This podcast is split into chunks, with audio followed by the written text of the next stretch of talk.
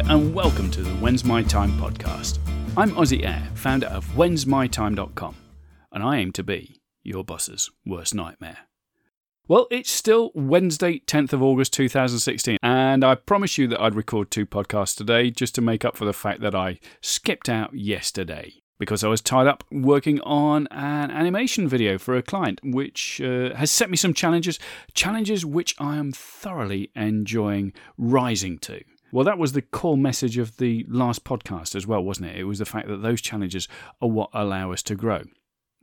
Now, I'm going to come back to that in a minute because in the time since I recorded that last podcast, I sat down with a cup of tea and watched a video from my good friend Jo Barnes, and she totally coincidentally touched on a related subject, and I want to tell you a little bit about that in a minute. But before that, what I want to ask you is, have you ever woken up in the morning having had a dream the night before, and you wake up and that dream is so vivid and so real, it affects the way you think the rest of the day?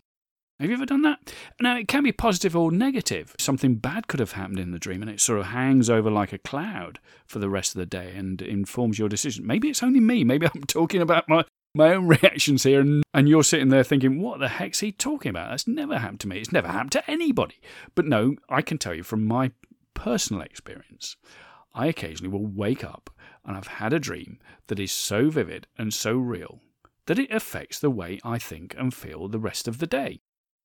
Now, if that has happened to you, and I'm going to assume it has, I'm going to assume I'm not on my own here, what I want is for the exact same thing to happen when you're thinking about the future that you've planned out for yourself. That dream future, when you're living your life on purpose, I want that thought to be at the back of your mind all the time, even while you're still with your employer, even while you're still figuring out exactly what it is that you want to do, even while you're learning new skills, even while you're panicking, thinking, gosh, this is so big that I don't know that I'm ever going to be able to do it. Let me tell you, you are going to be able to do it.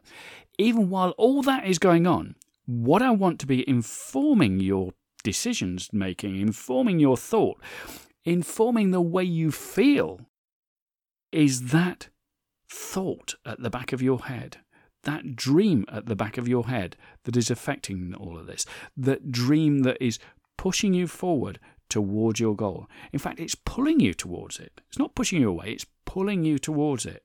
I want you to feel that way, that it is all-encompassing all the time. Now, by that, I don't mean to say I don't want you to think about that and nothing else. No, I want it to be lodged there in the back of your mind, just nagging away at you, just nagging away. So whenever you take a decision, that it's there at the back saying, is this moving you closer to living your life on purpose? Is it moving you closer to living the life the way you want it? Is it moving you closer to you being able to do the things you've always wanted to do? That way, it can be the most powerful dream that you've ever had. You remember how I said that my friend Jo, had recorded a video that I just watched literally before recording this. And in it, she's talking about fear and how we can use fear and how we can overcome fear. Now, I'm going to tell you there are going to be times when you will feel fear. That could be fear of many things. It could be fear of genuine peril, in which case you're right to be fearful. But as well as being afraid of real threats, you can find yourself being fearful of things that really should hold no fear for you. But they're emotional things. It could be fear of being judged. It can be fear of something that you're planning not working out. It can be fear of nobody finding what you're doing. It can be fear of all sorts of things that, when you think about it, are no actual threat to us at all. Take, for instance, when I decided to record a podcast, I'll admit I was fearful. I thought, well, what if nobody listens? What if nobody listens? What if I spend my time recording these podcasts and editing them? Yeah, by the way, I do edit these. Now, you're probably thinking, well, gosh, if these are the edited version, what's the real one like? But anyway, that aside, I was fearful that what if I do all this and nobody listens? But then I thought, well, what's the worst that happens in that circumstance? Well, I've just named it. Nobody listens. So what's there to worry about?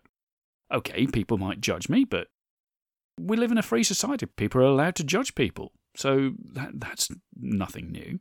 So I've figured out the absolute worst that could happen is that I waste an hour probably each day. But I enjoy doing what I'm doing, and but hey, listen, it's not often I get to speak uninterrupted for 10, 15 minutes at a time, so it's worth doing anyway.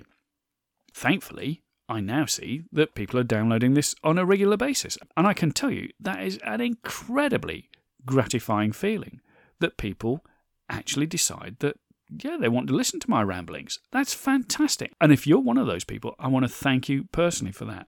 I really do appreciate it. But do you see that fear could have held me back? I could have allowed fear to hold me back.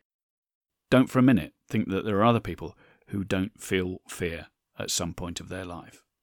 They all do. We all do. It's a primary response. It's evolution. We're designed to feel fear.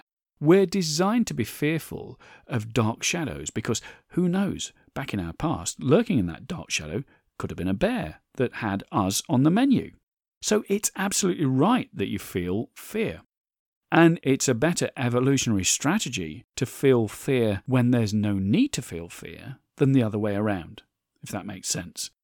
Those that feel fear will live to run another day. Those that don't are foolhardy and get wiped out. Simple Darwinism.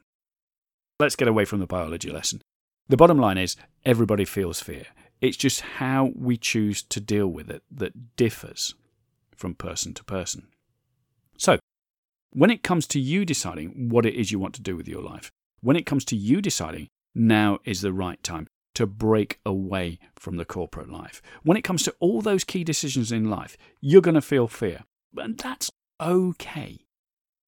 But what you need to do is at that stage, look at that fear and say, what is it I'm genuinely afraid of? What is really the worst thing that can happen? Not what's the imagined fear, but what is it really that's at the back of this? What am I afraid of?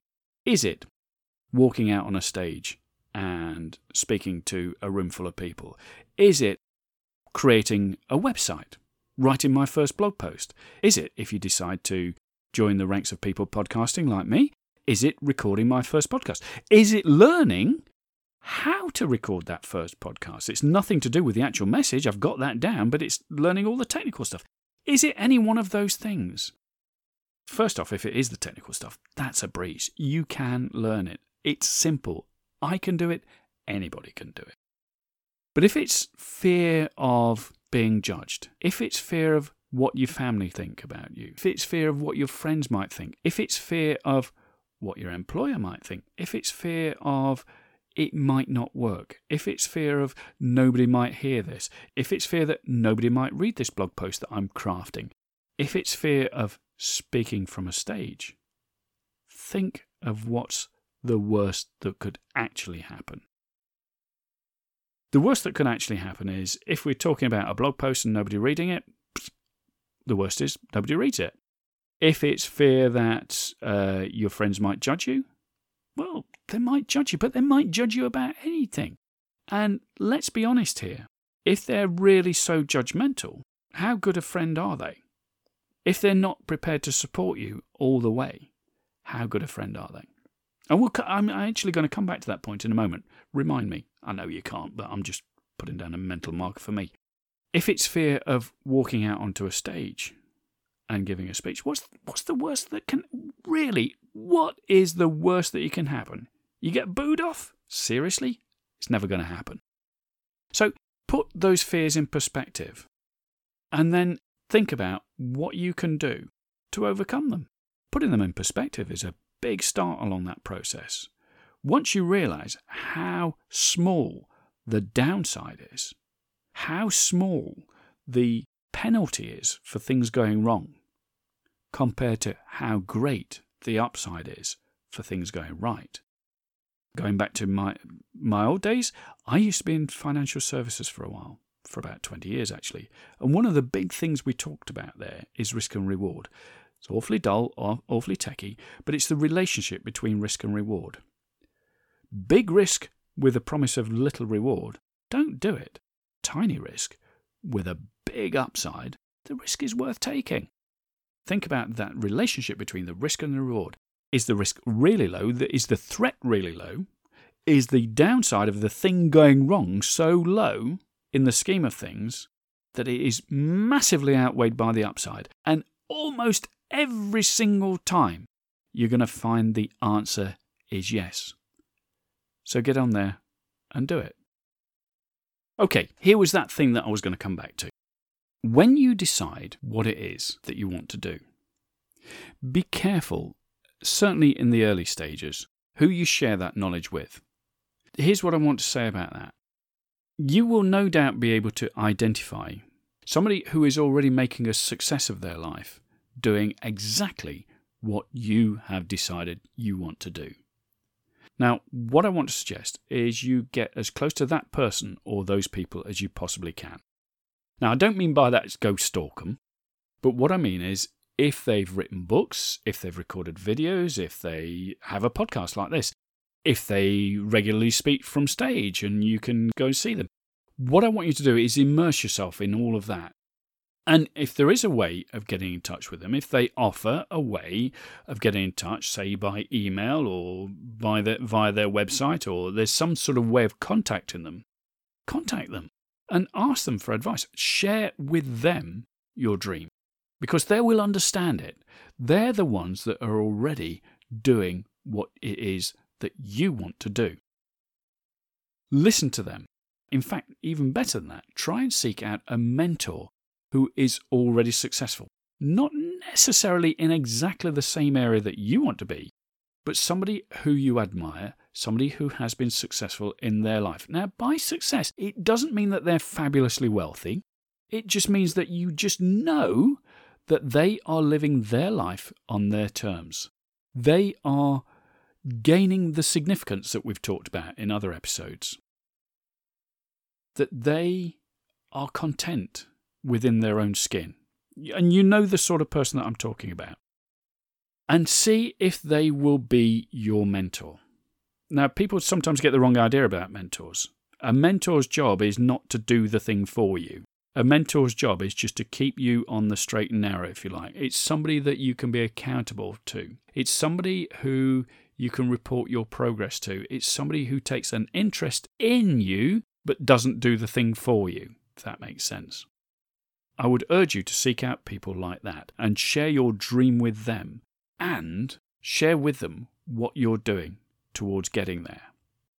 I tell you that rather than to share it with your friends, rather than to share it with your family. Now, I'm going to stick my hands up here and say I could be wrong about this, but the chances are that your family and friends will not understand your goal just yet. They will not understand what it is you're wanting to do just yet. And they will be fearful on your behalf. You remember that fear thing? They will be fearful on your behalf. They will try to talk you out of it because they don't want to see you hurt. They don't want to see you fall on your face. I've got news for you. You will fall on your face, whatever. It's the fact that you're going to get up because you've got something pulling you that's stronger. It's your dream that's pulling you towards it that is stronger and will lift you up when you fall down. So, at the outset, you may not want to share your dreams with your friends and your loved ones because they don't understand it. And look, being very blunt about it at the moment, who do you think is better placed to give you advice? The person who is already succeeding, doing what you want to do, or the person who is content to go in a 9 to 5, moan about their lot. The sort of person, you know, they come into work, how are you doing? Oh, not bad for a Monday. How are you doing? Oh, thank God it's Friday. Who is prepared to live that sort of existence and not lift their eyes up and say, what is it I really want to do? What's my dream that I can go chase? Who is better placed to advise you on how to go after your dream? I know which one I'd choose. Anyway, I hope you've enjoyed this second podcast of Wednesday the 10th of August 2016. I hope it's been useful to you. If it has, just as I told you in that earlier podcast, what I want you to do is head over to iTunes, subscribe. That way you won't miss any more of these podcasts. Tell your friends about it too, particularly the ones that you think should be going after their goals. Leave me a review while you're on iTunes. Leave me a bunch of stars as well. Tell me what you like best about it. Hit me up on Twitter @OzzyAyer or email me, ozzy@whensmytime.com. and head over to whensmytime.com and get access to my 40-minute video where I reveal the top 10 things I've learned since I decided back in 2010 to leave the corporate life behind. I've been Ozzy Ayer, founder of whensmytime.com, and I'm here to tell you, your time is now.